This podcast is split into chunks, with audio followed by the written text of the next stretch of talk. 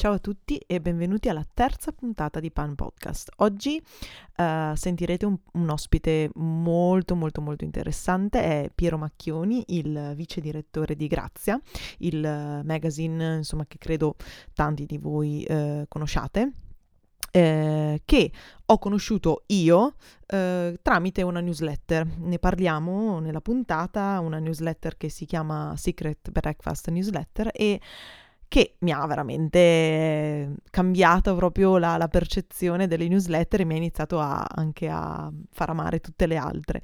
E con Piero abbiamo parlato di tantissimi temi che vanno dai suoi ricordi di bambino del pane, appunto alla newsletter, al suo lavoro di giornalista, a quanto il tempo sia uno degli ingredienti fondamentali di ogni ricetta, abbiamo uh, parlato di alcuni libri uh, preferiti e, mm, e devo dire che è stata un'intervista che mi ha lasciata con tantissimi eh, spunti di riflessione, con tantissima voglia di condividere con Piero e con gli altri eh, quello che faccio, sentire le loro storie e anche il setting era molto bello perché era nella sede di Mondadori a, a Milano, insomma vicino Milano e mm, che appunto oltre ad essere un bellissimo edificio dal punto di vista architettonico eh, nel posto dove noi registravamo era una, una sala riunioni eh, piena di copertine di grazia degli ultimi, degli ultimi mesi e anni e, e, per arrivare sono dovuta passare da, eh, da, dall'open space eh, office eh, che hanno, insomma, quindi vedi proprio tutte le scrivanie con le persone, pieno di libri, come dicevo nella puntata, perché appunto eh, arrivano libri, loro devono leggerli, devono recensirli, magari le case editrici vogliono sapere il loro parere e, mh, mm, e quindi è stato bellissimo anche solo avere l'opportunità di entrare e avere le porte aperte in, questo, in questa realtà che altrimenti, eh, bah, io non avrei mai probabilmente visto. Quindi eh, vi lascio alla puntata e ringrazio anche qui eh, Piero per la sua disponibilità perché come sentirete è una persona molto impegnata, quindi aver perso quelle due ore con me eh, insomma non è di poco conto e spero tanto vi piaccia e ci sentiamo. Ciao! Ciao a tutti e benvenuti ad una nuova puntata di Pan Podcast. Sono qui con Piero. Ciao! Ciao!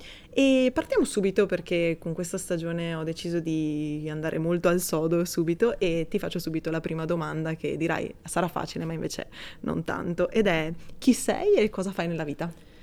Allora, sono un giornalista, il mio lavoro ufficiale è, sono il vice direttore di Grazia che è un settimanale femminile con una lunga storia e ci sono arrivato per vie un po' traverse, nel senso che prima ho cominciato, la passione del giornalismo è cominciata un giorno che una recensione di un libro fatta al liceo è finita nelle mani di un, um, di un concorso e quindi mi sono trovato a leggere a voce alta la mia stroncatura di un libro dav- davanti a un grandissimo della letteratura italiana che era Alberto Arbasino. Da allora mi è venuto un po' il pallino, ho cominciato non avendo nessun punto d'appoggio nel giornalismo, ho cominciato a collaborare con chiunque mi prendesse fondamentalmente, sono finito a fare il cronista in un caldissimo agosto a Roma per il quotidiano Il Tempo, da lì sono stato poi assunto, ho seguito tanta cronaca nera, cronaca bianca, politica, nel frattempo ho aperto un blog eh, dove parlavo invece di tutto quello di cui non scrivevo, che un era un po' il mio terzo posto e quel blog si è fatto un po' vedere, si chiamava Leibniz, è stato poi notato anche dal mio attuale direttore qui a Grazia e sono finito qui da Roma, sono finito a Milano ed eccomi qui. Sì, quindi un, diciamo un, un giro che di, può essere visto come molto lineare, ma in realtà credo che tu l'abbia vissuto con molte alti e bassi, con molte anche credo sfide di far, far valere insomma la tua scrittura, il tuo, eh, il tuo modo di esprimerti. E io però eh, appunto come, come sai eh, ho questo podcast in cui eh, cerco di legare l'ospite al pane. E quindi la seconda domanda è qual è il tuo rapporto con il pane? Allora, l'altra metà di me è quella che è, uno, è fondamentalmente quella di una persona che è figlia, di, figlia, nipote e pronipote di ristoratori. Quindi in realtà sono, io sono cresciuto in un ristorante e come forse qualche altro tuo ospite mi sa, forse eh, se ricordo bene. E il mio primo ricordo è quando io ero proprio piccolo in questo ristorante di Roma e a un certo punto la mattina quando forse non andavo ancora a scuola, quindi ero piccolino piccolino e c'era a un certo punto una persona che suonava il campanello del retrobottega del locale ed arrivava con questo camion di pane. A quel tempo il pane veniva nei ristoranti in particolare, cioè nel ristorante della mia famiglia in particolare veniva acquistato da da un, fornaio, da un forno grande ed arrivavano proprio questi enormi sacchi, ma saranno stati alti un metro e mezzo, pieni di pagnotte molto grandi, ancora calde e, e mi ricordo che la, il primo incarico da bambino che avevo lì era di andare ad aprire la porta a questo signore che, che portava questi sacchi, poi lui scaricava, io richiudevo la porta e avevo fatto il mio dovere. Il lavoro quotidiano, diciamo, e, e, e questa, e, diciamo, questa questa esperienza con il pane così mm-hmm. diciamo infantile eh, si è poi trasformata in un ricordo prustiano ogni volta che passi magari davanti a un panificio anche adesso mm. da, da, uomo adulto? È più il contrario in realtà, mi sono, mi sono accorto che tante cose che erano la base della mia infanzia, cioè il pane genuino, e tanti altri alimenti genuini o tante altre cose che si facevano in modo genuino, un po' artigianale, e via via eh, crescendo ne ho trovate sempre di meno. E, mh, nel passaggio, lasciamo perdere gli anni a Roma, ma eh, arrivare a Milano per me è stato uno shock. Per molti romani arrivare a Milano è uno shock per tante regioni diverse. Io mi sono trovato molto bene a livello lavorativo, a livello di organizzazione trasporti e anche qualità della vita.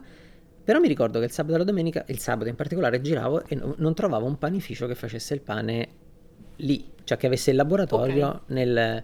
Eh, andavano tantissimo questi pani un po' cartonati, cioè era praticamente la, qualunque pane tu prendevi la mattina e alle 4 del pomeriggio era immangiabile, eccetera. Poi non è che uno debba avere, però anche anche andare a trovare qualcuno che lo facesse diventava un viaggio del sabato, cioè passavi la mattina, il sabato e dicevo vabbè vado lì che almeno poi passo e lì fanno il pane vero e, e poi aveva de- dei prezzi milanesi a quel punto, oltre cioè rispetto ecco, a uno che veniva da Roma che eh. comprava una pagnotta a 2 euro, a Milano poi spendevi 10-11 euro per, per, una pagnotta e un pane un po' più di quelli elaborati con, con sì, qualche con uovo, qualche cosa, qualche sì, cosa dentro, esatto.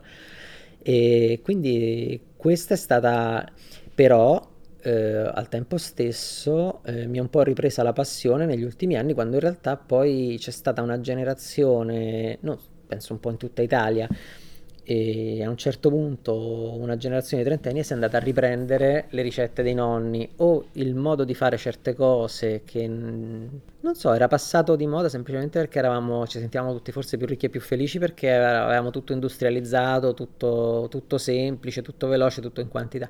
E sono andati a ripescare e vai al grano di un certo tipo e, e l'integrale che non è quella roba appiccicosina che abbiamo, insomma, cioè, e sono nati tanti piccoli posti che poi sono diventati anche grandi qui a Milano ultimamente, abbastanza diffusi, e, e lì è stata un po' un, una chiusura del cerchio, cioè, ecco, adesso spero che non, si, non succeda qualcos'altro di, di drammatico. Eh, esatto, verso l'industrializzato. Esatto. No, e in realtà ehm, diciamo che io condivido mh, questa cosa perché io vengo spesso a Milano eh, anche in, diciamo, pellegrinaggio verso panifici che fanno un po' le cose fatte meglio rispetto a Verona dove, dove abito io, dove ancora la realtà un po' più piccola non ha portato questo nuovo ritorno a, come dici tu, un po' alle ricette più vecchie, anche a un, un ritmo diverso e, e quindi no, eh, capisco benissimo e, e, ti invidio perché appunto hai adesso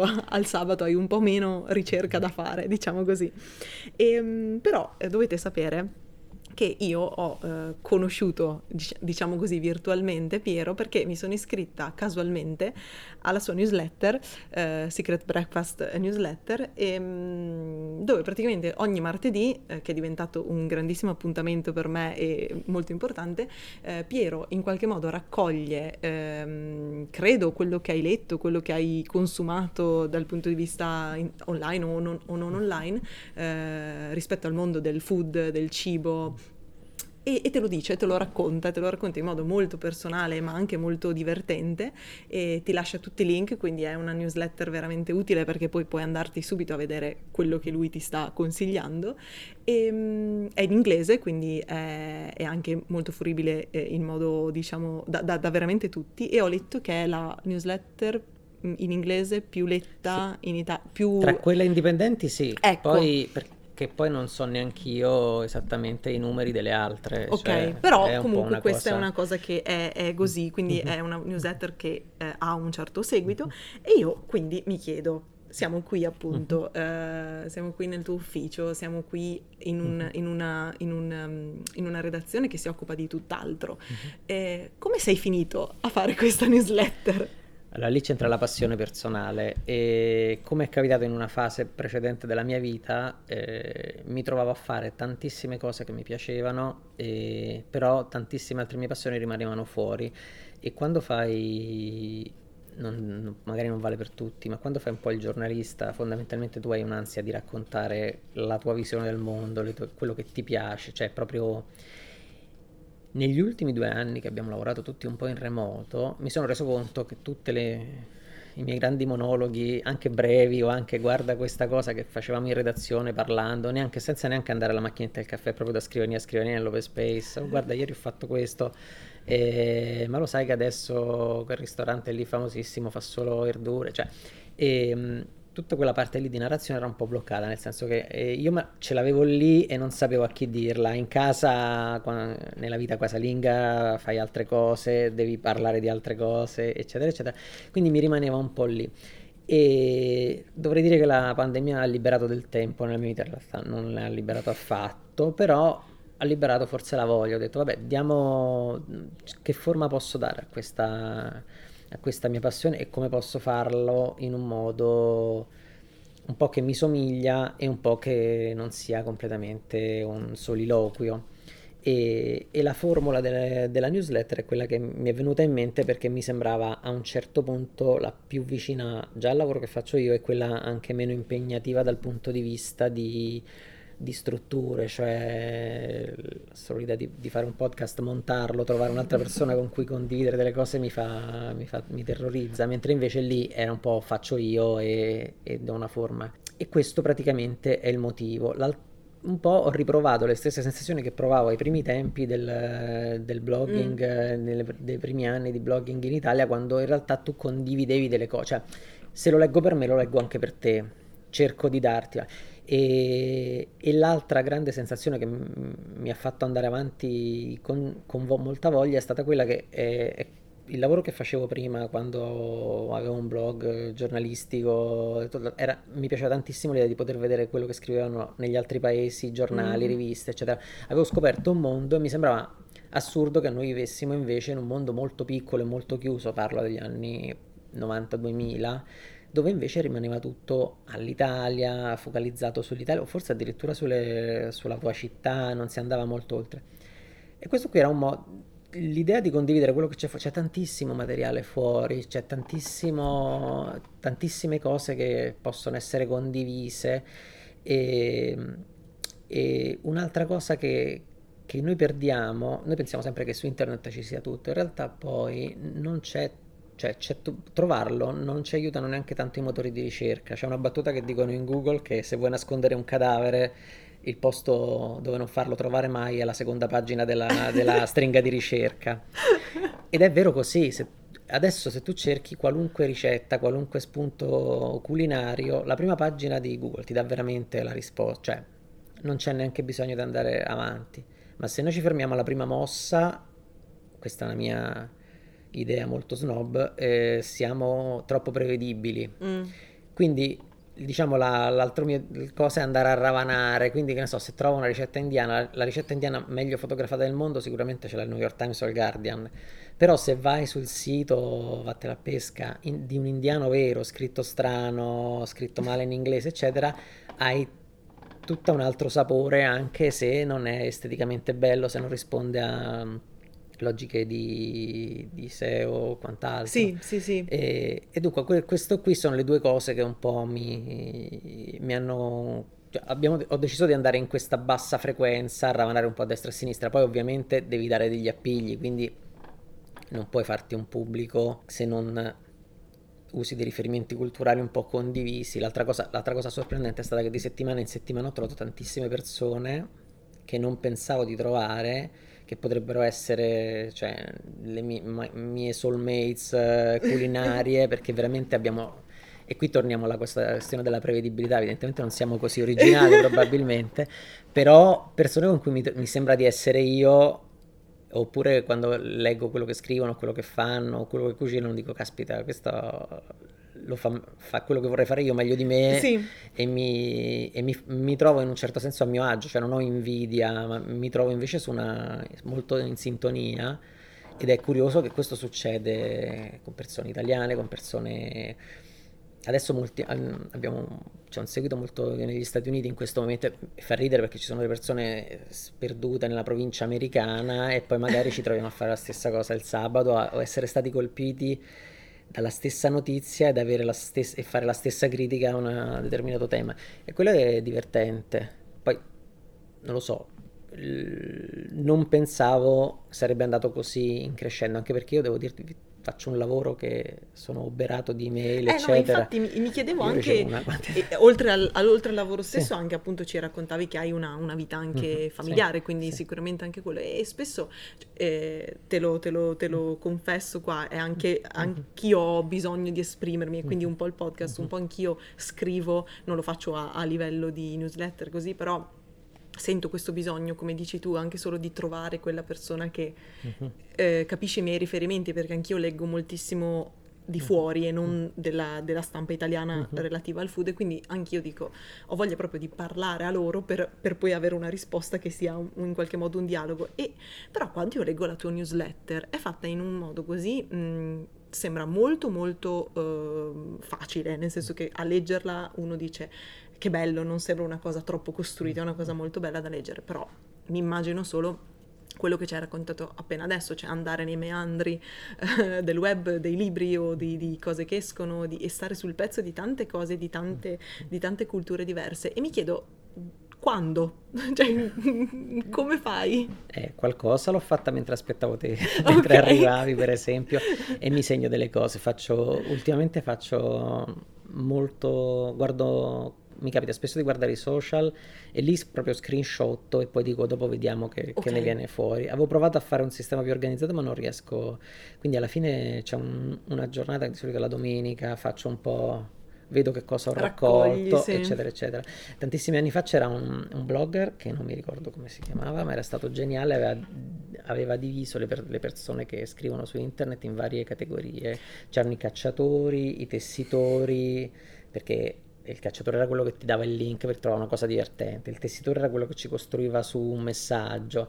E poi c'erano ovviamente, adesso non mi ricordo le altre categorie, ma non rientravano tra le mie, io ero a metà tra le due. E aveva diviso proprio secondo lui chi scriveva su internet in queste, le aveva categorizzati così ed era molto e mi sono ricordato di questa cosa quando componendo la, la newsletter perché per esempio eh, una critica che facevo io da lettore a tutte le newsletter di cibo, ne stanno, ce ne sono tantissime, interessantissime, sì. fatte anche benissimo, alcune invidio anche il modello di business che riescono a pagare molto spesso gli autori hanno degli autori ospiti ogni settimana riescono a pagarli tantissimo sì. con uh, i vari abbonamenti cose e tipo Beatles, Beatles Board adesso Beatles è una delle più delle più sorprendenti da questo punto di vista e io sono bellissimo, tutto bellissimo, ma io non riesco a leggere 20.000 battute in un'email. Eh sì, è, è, sì. è un monumento alla megalomania di, chi lo fa e, e, comunque complimenti perché veramente come riescano ad avere un pubblico, comunque, sono dei saggi molto interessanti, molto personali, ma sono tanti, devi essere un lettore molto forte. Sì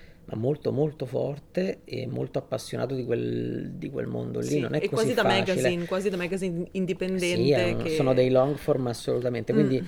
eh, facendo questa critica io ho cercato editorialmente insomma, di, di fare una roba leggibile, leggibile se lo vuoi leggere. Ci sono delle cose che leggi in un minuto, ci sono delle cose che skimmi, cioè passi avanti o clicchi, eccetera, e molti sono spunti, cioè la mia, il mio successo non è tanto la, l'apertura dell'email quanto il far crescere i click, cioè mm-hmm. e i click non vanno, non vanno, ad Amazon e uno compra poi il libro e io prendo i 10 eh, centesimi, sì. cioè è più il link, cioè mi interessa che la, funziona quanto più la gente clicca, si segna una ricetta, sì. eccetera. Poi io dopo il primo click non, non, so cosa succede, non so se una ricetta ha funzionato o non ha funzionato, so più o meno i titolini, le scritte che funzionano o non funzionano, eccetera, però non, non mi sono neanche piegato a quelle perché comunque sennò poi ci si sbilancia mm-hmm. tanto su un format che non è il tuo.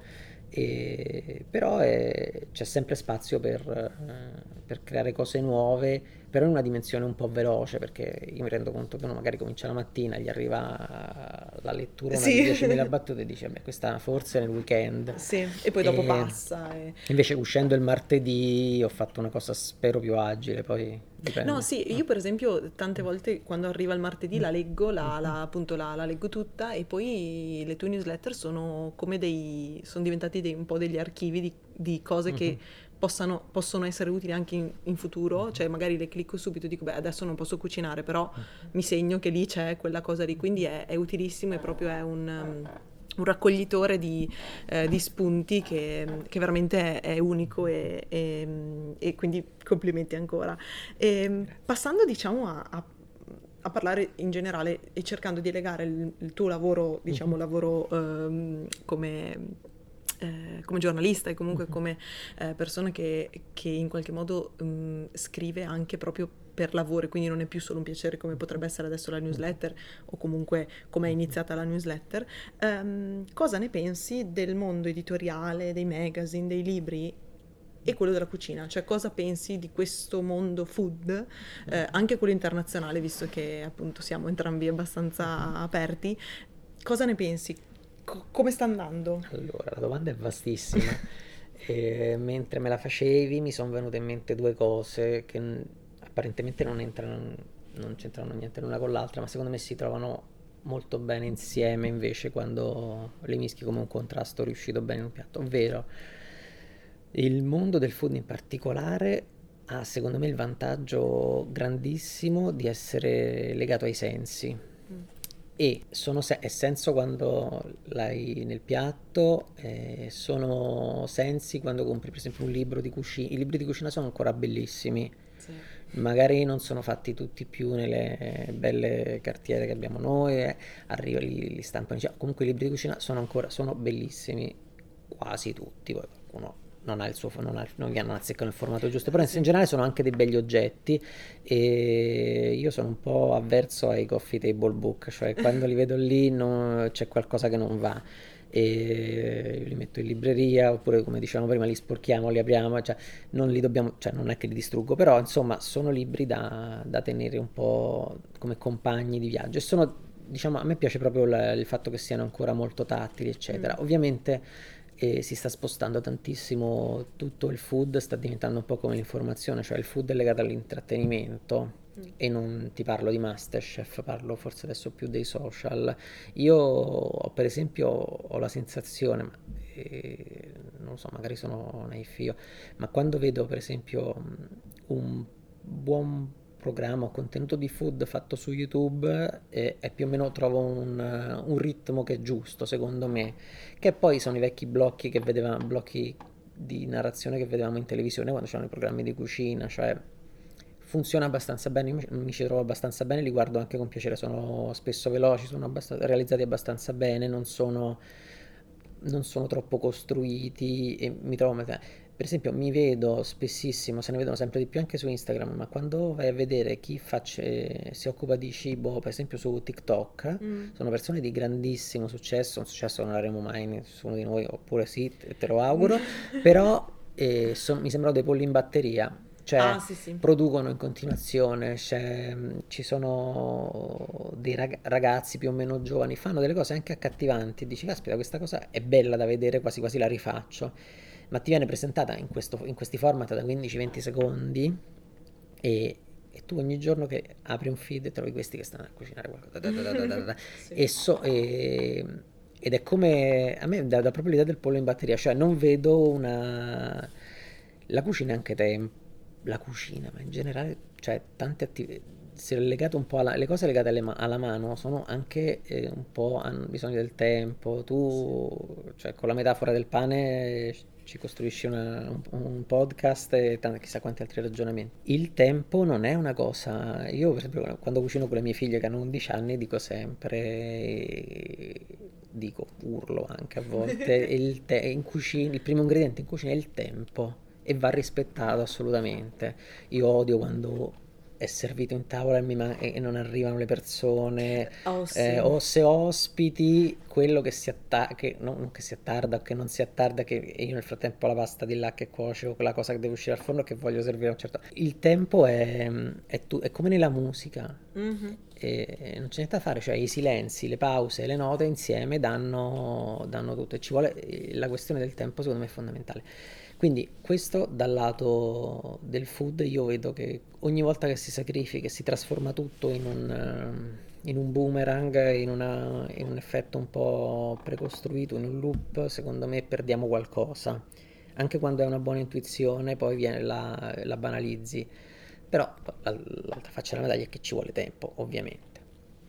E dal punto di vista dell'informazione è, più- è ancora più complicato, nel senso che la- c'è un grossissimo gradino generazionale tra quelli che leggono la carta e quelli che non la leggono e la leggeranno mai, ma cioè non si informeranno quotidianamente per... Noi siamo passati da un periodo in cui l'informazione ti arrivava comunque, adesso invece tu devi andare a, a dare l'informazione al tuo utente e I giornali da tempo sono diventati dei brand, anche i quotidiani, cioè non sono, sono dei marchi, non sono più, quindi poi ci sono questi outlet che declinano le notizie in vario modo. È giusto così, cioè la- il nostro tempo è questo, eh, ci saranno meno giornali, ci sarà sempre bisogno di giornalismo, Certo. non ci sarà più, non c'è più già da tempo il giornalista come gatekeeper, cioè una volta dovevi passare da me per forza per sapere qualcosa. E adesso non è più così, adesso passi da me e se vuoi sapere qualcosa di raccontato come te lo racconto Perché te lo dico in un certo modo, sì, Esatto, perché... perché c'è un patto tra noi, il patto c'è sempre stato tra cliente e venditore, informazione e lettore. Eh, il patto deve essere molto più chiaro, cioè ci sono dei siti che ti dicono guarda io ti, io ti do tutte le notizie che ci sono man mano che vengono e allora lì se sta a te andare, andare, controllare eh, quelli che te le riassumono, quelli che ti sintetizzano con una slide su Instagram. Ho conosciuto qualche giorno fa le ragazze che fanno Factanza, Mhm. quel, um, che è un- comunque è una- un inter- esperimento interessante multimediale, e loro dicevano, sai, noi non abbiamo ancora, non abbiamo giornalisti nel nostro organico. Dici, vabbè, eh, potresti dire, vabbè, perché dovreste aver- fate tre slide riassunte da un giornale. In realtà no, loro fanno un ottimo lavoro perché per esempio loro sono, uso le parole loro, loro sono entrate nella bolla dei ragazzi, cioè Mm. e da dentro eh, riesco- riuscendo a parlare come parlano loro, eh, li convincono anche a fare slide, swipe su due, tre, quattro foto, che in quattro foto di Instagram raccontano una notizia e non è molto diverso da quello che faceva la gente fino all'altro ieri, che apri- comprava un giornale di 96 pagine, quando c'erano 96 pagine, e poi dopo leggeva eh, sei titoli, tre sommari e due articoli, era un po' la media, Certo, tolto lo però sport. Cambiato che eh, adesso magari quelle quattro slide sono comunque costruite in un modo che comunque sono esaustive, mentre invece magari fare lo skip tra i titoli non ti dà un'immagine mh, più coerente rispetto a- alla notizia che ti vogliono Esatto. comunicare, quindi paradossalmente potrebbe essere quasi più, più utile per chi consuma quella, quella cosa, Mhm. quel- quelle- quella notizia. Sì, certamente, infatti è tutto sta a trovare i formati che siano accattivanti ma anche solidi, Mm, perché poi il- l'inganno è sempre quello, cioè non sempre riesci a fare qualcosa. E un'altra cosa, io ho la fortuna di lavorare da anni in una rivista che al centro, grazie ha sempre avuto al centro la moda la bellezza, in particolare la moda, e in questi anni ho, ho avuto la fortuna di vedere proprio la moda democratizzarsi, nel senso che una volta erano eventi chiusi a pochi specialisti, un lavoro, anche chi voleva fare questo lavoro era molto chiuso, eccetera. E devo dire che con l'intermediazione dei social, un po' per, per la forza storica di questa cosa, un po' per necessità, un po' perché alla fine la gente ha, ha- ha dimostrato di avere un interesse che va oltre quello che viene proposto sui cartelloni, ma vuole proprio entrare dentro le storie anche della moda e devo dire che è diventata molto più democratica, tant'è che l'anno della pandemia paradossalmente ha, richiuso- ha riportato la moda a quello che era negli anni Ottanta, cioè mm. stanze chiuse, pochi, pochi o nessuno invitato, show digitali creativissimi, bellissimi, ma super lontani dalle, dalle persone. E invece il gioco è sempre portare dentro le persone e non è un gioco, cioè se mi interessa una cosa io voglio metterci le mani dentro in un Eh, certo, sì, in un o certo voglio anche senso. condividerla col più gente, cioè con più gente possibile, Sì, sì, come un po' ci dicevi tu prima eh, rispetto alla newsletter, cioè avevi questa cosa Sì, sì, dentro e farla solo per due persone non ti bastava più e dovevi in qualche modo condividerla. E prima parlavi di appunto di an- che anche tu consumi appunto magari dei contenuti online, Mhm. de- dei, dei video su YouTube oppure eh, TikTok eccetera. E ehm, innanzitutto ti chiedo se chi, chi guardi di più su YouTube oppure se, se hai, se hai dei, dei- dei preferiti.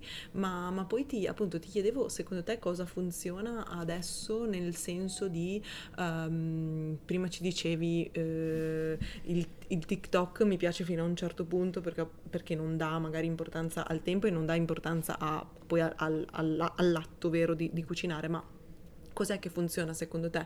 Funziona ancora che io ti spiego come fare quel piatto? Funziona di più con una narrazione, con una narrazione più personale? Eh, cosa noti o cosa piace più a te? Allora, a me, quello che piace a me in realtà è che la parte che chiedo, cioè non è che lo chiedo, però dentro di me fondamentalmente chiedo alla parte vi- visuale di una storia di, di cibo, di quant'altro, è sempre mh, capire un po' eh, quello che puoi rubare con gli occhi, che è un'espressione pessima, però ehm, è effettivamente quello che fai. In qualsiasi lavoro tu spesso impari guardando quello che fanno gli altri. La stessa cosa, la cucina è un po' quello, cioè leggere una ricetta, ormai, eh, leggere una ricetta e seguire i passi di una ricetta scritta, e che ormai pochi lo fanno, però fondamentalmente è anche la parte più noiosa. Mhm. E, per esempio, pensa partendo dal pane. Il pane per me è pasticceria come, come categoria dello spirito. E quanti gesti ci sono che sono che se non li guardi, io li guardi e li riguardi. Adesso le- io sono assolutamente negato, per esempio, in tutto quello che riguarda le trecce. Ok. Avendo due figlie femmine, però spero che qualcuno me lo insegni. Le trecce non a tre, a tre code, cioè quella con le tre code Sì. facili, cioè tu il, che ne so, il pane ebraico, il cialla e tutti Sì, questi cosi sì. qui. E, mh, sono, cioè c'è una manualità dietro eh, notevole. Quante volte, eh, adesso per esempio c'era un periodo che andava di moda la babka Mhm. e praticamente lì è una specie di, di impasto arrotolato che poi tagli e poi rintrecci in un modo che viene, Sì. ti si cuoce tutto uniformemente, non viene un pappone eccetera. E, e lì la gestualità fa tantissimo, cioè, quella è forse la cosa che cerco di più perché non avendo una vita in cucina, cioè non avendo passato poi una vita in cucina o una vita in un laboratorio, eccetera, lì scopri piccoli segreti o forse quelle chiusure che si fanno sul pane in fondo che non so neanche come si chiamano, che sembra un po' dei Sì, la lacci formatura, scarma. sì, sì, sì. E lì è la differenza tra un impasto che butti in una forma e quello che invece gli dai una, una sigillatura fatta come si deve. O che ne so, sul pane per esempio mi piace tantissimo quando vanno, fanno tutti i tagli, ma non tanto quelli scolpiti perché, ma anche il taglio dato bene, dritto, Mhm. lungo, basso. E da quello si può andare. L'altra cosa che cerco molto, io sono ossessionato, forse perché sono un numero due anch'io dai numeri due di tutti, di tutti i vari chef, contro chef, eccetera. Quindi quando c'è un, mi piacciono tantissimo quelli gli- in inglese eh, sviluppatori di ricette, insomma, cioè Sì, quelli che, che me- preparano le ricette poi per eh, ristoranti, piatti, tutto quello che succede nei test kitchen, a me piace un I sacco. laboratori. Esatto, tutta quella, mh, quella parte lì o, cosa, o dove va, ma anche banalmente io imparo tantissimo anche dove vanno eh, i secondi dei- degli chef famosi. C'era per esempio, qui siamo nel voyeurismo puro, c'era quando il secondo eh, Taka, che è il secondo di Massimo Bottura all'Osteria Francescana a Modena, lui è giapponese ed è sposato con una messicana. Prima della pandemia mi ricordo andarono a fare un viaggio in Messico, ho detto no, adesso qui mi segno tutti i posti dove vanno. Io ho una mappa di, di- di Città del Messico, e credo di Oaxaca si dice, dove Ok, tutti i posti dove sono andati, dove tu- in tutti i posti dove sono andati, adesso vado, prossimo anno vado io, Perché se ci faccio- vanno loro mi vuol faccio dire il giro che- delle sette chiese pure lì. No, che ne so, o comunque vado Sì. a, a cercare quelle, quelle cose lì più che altro, perché erano, vedevi cose non così strane, ma sicuramente che ti appassionava. Cioè, Mm. Io un po' quella dei tour culinari ce l'ho come... Che come poi è quello che di solito, non so se tu lo fai, ma quando io vado in una città straniera o anche mm. italiana ma non la mia, mm. cerco di andare dove vanno le persone che abitano in quel posto.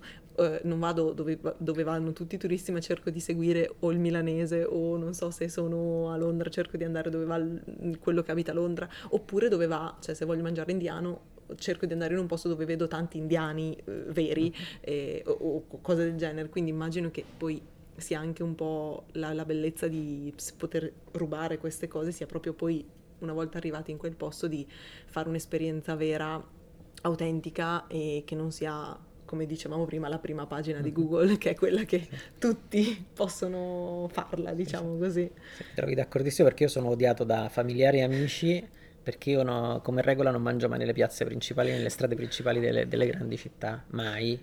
È solo in rarissimi casi, cioè, devo, cioè è come se come quelli che non ordinano mai le cozze. Io raramente, e invece tutte le volte cioè, ci siamo trovati in dei posti del mondo tipo un paio di anni fa eravamo in Giappone con le bambine piccole, eccetera. Dicono: No, io qui non ci mangio, andiamo, andiamo di là. Non andiamo nel primo posto che, dove ca- che capita. Invece il primo posto che capita è proprio l'espressione che detesto. Sì. E sono de- più di un litigio familiare nato da questa, causa, mia, okay. da questa mia ossessione. Oppure che ne so, ci fermavamo e io non mangiavo niente. Passando a temi molto più leggeri, eh, non, che, non, che, questo per me fosse pesante assolutamente, però io verso la fine faccio sempre le domande, quelle più così cacciarone e, e, che proprio interessano, credo forse solo a me, spero interessino anche agli altri. E, ehm, intanto chi, ti chiedo qual è la tua ultima cena?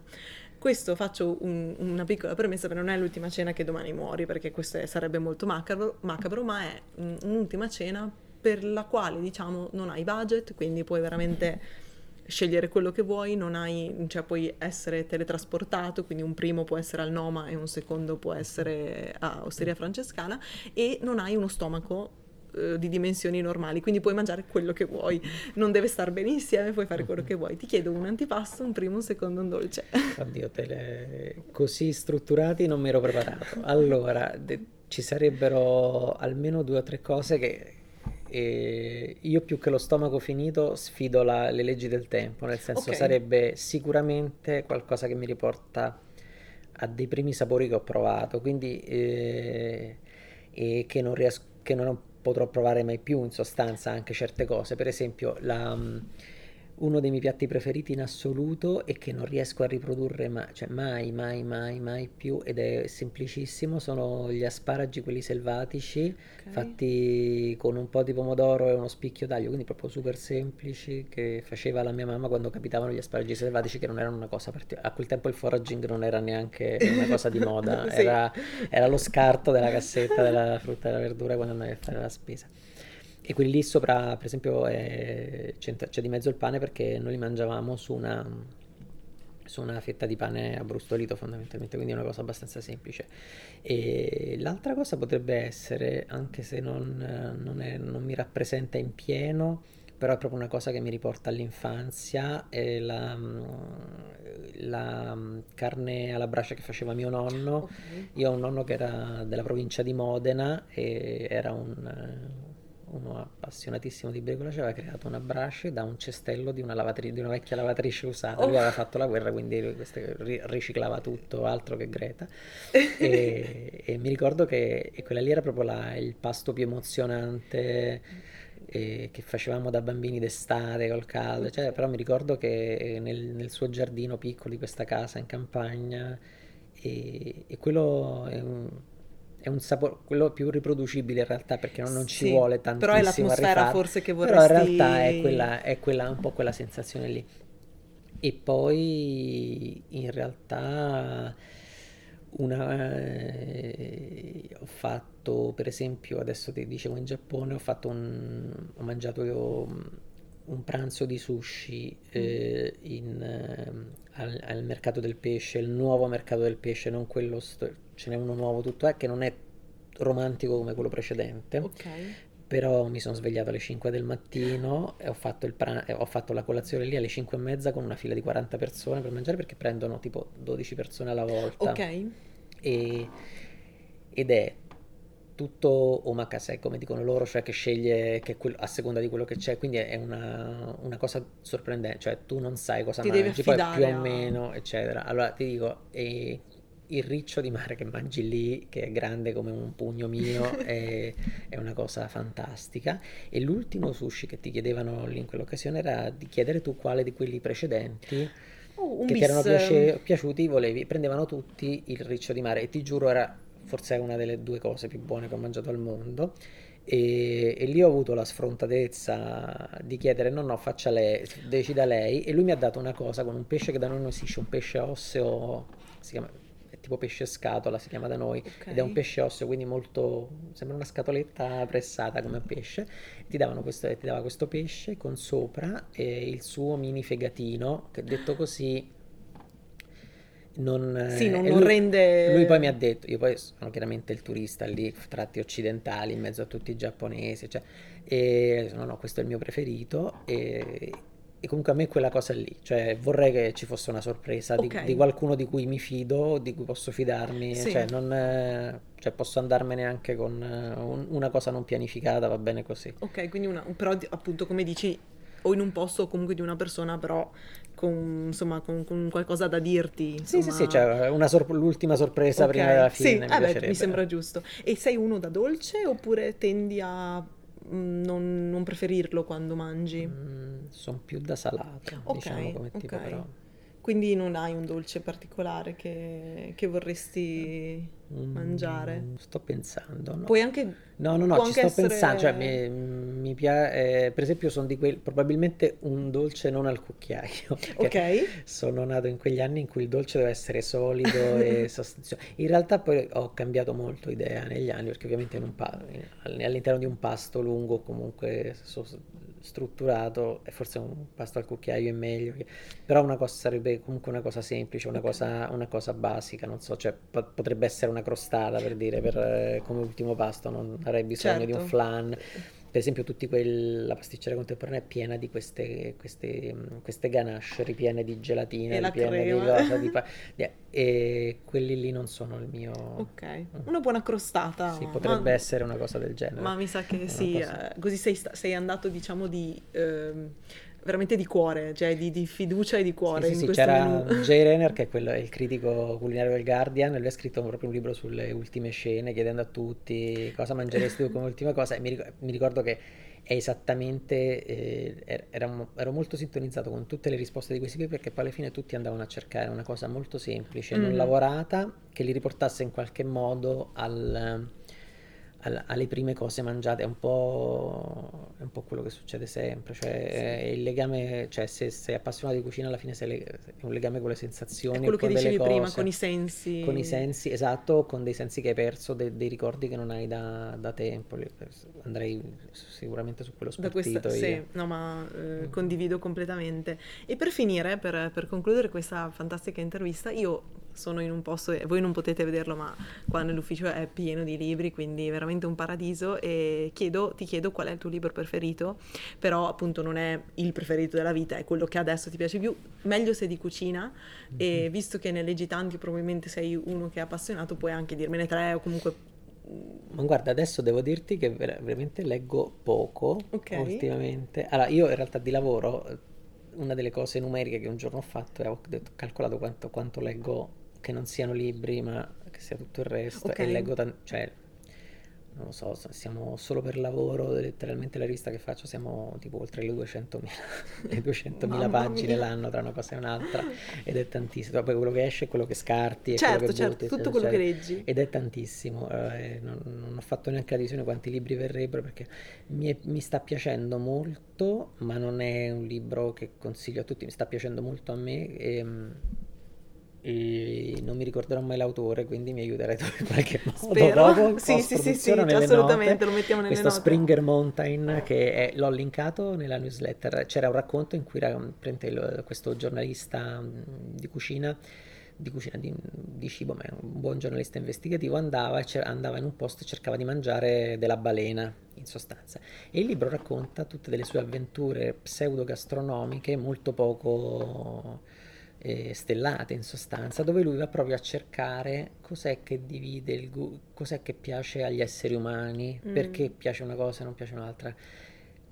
Fino a che punto mangiare carne è un abuso, una violenza alla terra o agli animali e fino a che punto invece è un atto di riconciliazione ed è molto bello. Lui si chiama Wyatt di cognome, non mi ricordo assolutamente il nome. Ok.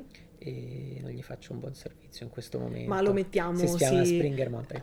E poi l'altro, un altro che mi sarebbe piaciuto scrivere, che invece non scriverei mai perché non lo leggerebbe nessuno, è Toast di Nigel Slater, che lui è un altro di, di queste firme che mi accompagnano un po' da anni. E di base è quello, quando vedi una ricetta un po' casalinga, un po' calorosa fotografata sul Guardian di solito sono le sue e è un po' uno dei miei punti di riferimento come approccio alla cucina casalinga, nel senso lui ha proprio questo questa rito di fare tante cose diverse, piatti in mezzo e poi ognuno li Sì, monta un po' molto come nostalgico vuole. anche lui. E mi ha colpito tantissimo la sua infanzia perché, come tutti noi italiani pensiamo agli inglesi, ha avuto un'infanzia alimentare schifosa, nel senso che andavano proprio di lattine di fagioli precotti, Sì. una mamma che non cucinava, due genitori che si sono separati a un certo punto, eccetera. E il libro a me piace tantissimo perché è costruito solo attraverso, co- attraverso i piatti che hanno accompagnato la sua crescita. E che spesso c'è- non gli piace, cioè per- spesso non sono piatti di ricordo piacevole, No, ecco. infatti, esatto.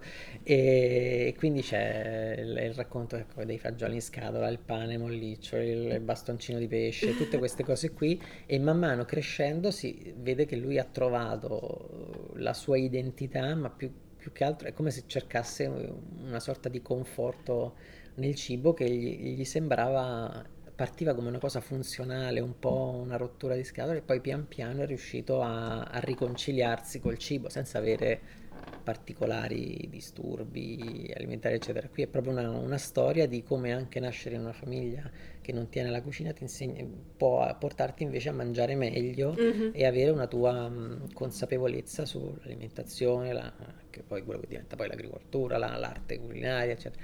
E- ed è proprio un libro bello per come è costruito, secondo me. Sì. Infatti ha vinto svariati premi dalle, dalle- dalle loro parti, però è anche, poi per me è una storia di liberazione, perché vedi questo bambino ti È viene voglia di andare a portargli un, un qualcosa cucinato da te, buono. un avanzo, perché partiva veramente mali- eh, malissimo, come tantissimi bambini e come penso anche tantissimi bambini anche da noi, eh. Sì, sì, no, e infatti è molto relatable come, come Mhm. libro e anche, poi è, non so poi il tuo parere, ma è scritto veramente anche molto bene, cioè oltre che una bella storia, anche lui ha uno stile veramente bello. Mhm. E beh, intanto grazie infinite per il tuo tempo, per esserti prestato a questo, a questo podcast e mh, lascerò tutti i riferimenti alle citazioni che abbiamo fatto qua sotto e anche per iscrivervi alla newsletter e ti ringrazio tanto e, graz- e alla prossima. Grazie mille, grazie.